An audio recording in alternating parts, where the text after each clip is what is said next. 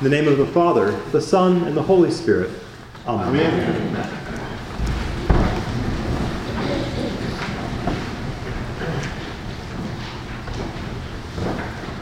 So today is the 12th day of Christmas. Merry Christmas.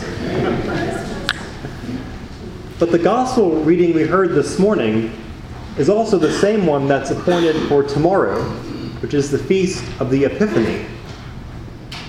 And the gospel presents to us an epiphany. Epiphany comes from the Greek word that means manifestation or showing forth. What is manifest is Christ, the light of the world.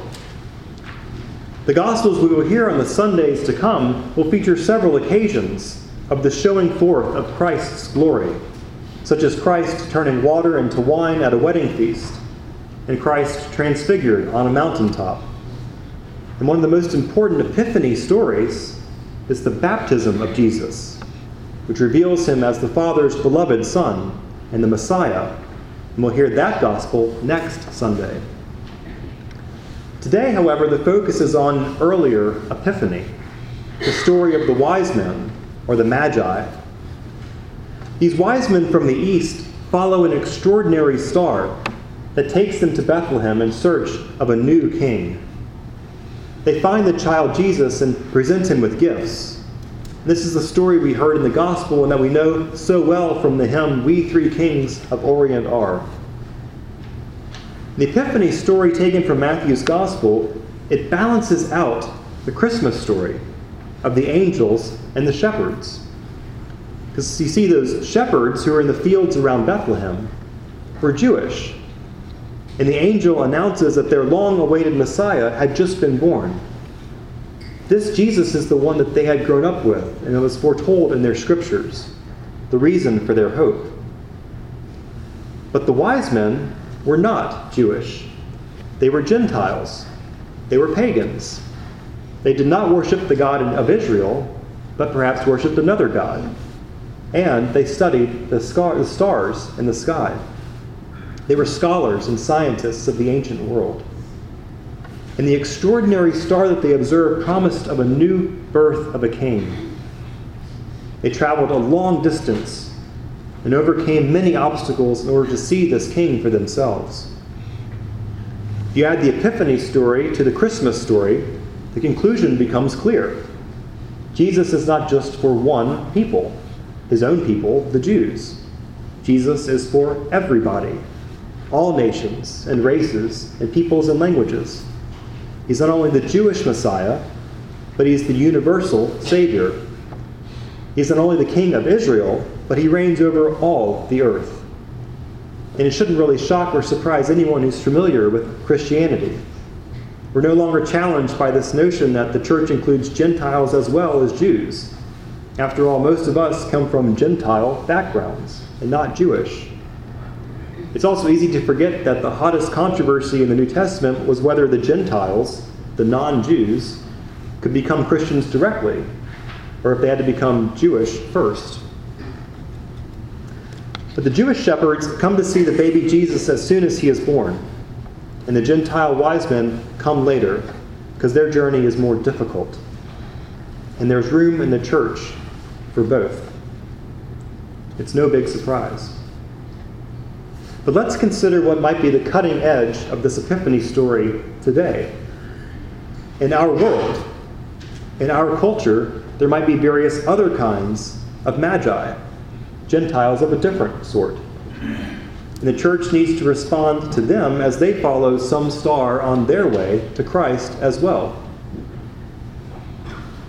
The words of the, the opening words of the hymn, We Three Kings, is a little deceiving. We don't know how many magi there were. The Bible never says.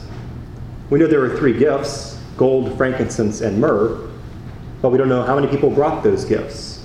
And early, earlier Christians thought there might be as many as a dozen magi coming. That's an interesting way to think about it. And perhaps our imaginations can take a step further. Are there magi today? Men and women who follow whatever guidance God gives them and make their way, painfully perhaps, to Christ. Can we recognize these people, welcome them, and accept them? And can we acknowledge the gifts that they bring to Christ as well? The gifts of the original Magi are not the usual stuff of baby showers, but they're certainly significant. They reveal truths about Christ. Gold indicates his kingship. Frankincense and incense used in worship disclose his divinity. And myrrh, which is a substance used for embalming, points ahead to his sacrificial death. Christ is indeed, as the hymn goes, King and God and sacrifice. Perhaps the gifts brought by the Magi of our own time have much to reveal, not only about their givers, but also about the Jesus they are meant to honor. Many churches today don't necessarily reflect their communities in regards to various demographic factors. So the Magi of today, traveling a long, hard way to Christ, may include all kinds of people. People who usually don't look or sound like us. These groups and others are often underrepresented in many churches, especially in Episcopal churches. They're present in our communities, but not necessarily present in our pews. Yet we believe, as a matter of faith, that God calls members of these groups just as God calls all people. The 17th century preacher Lancelot Andrewes aptly described the journey of the biblical Magi in these words A cold morning they had of it at this time of year, just the worst time of year to take a journey in. The ways deep, the weather sharp, the days short, the sun farthest off, the very dead of winter. You might also recognize that as the opening of T.S. Eliot's iconic poem, The Journey of the Magi. Theirs was indeed a, indeed a hard journey. They must have been powerfully drawn to leave behind the comforts and satisfactions of home and set out in the dead of winter for a distant and uncertain land. Yet they did this. And the Magi among us today still set out to follow some star to Christ. Can we appreciate these seekers for who they are, honor their quest, and point out the Christ who is their Lord and ours? What will it take for us to do so? like their predecessors 20 centuries ago.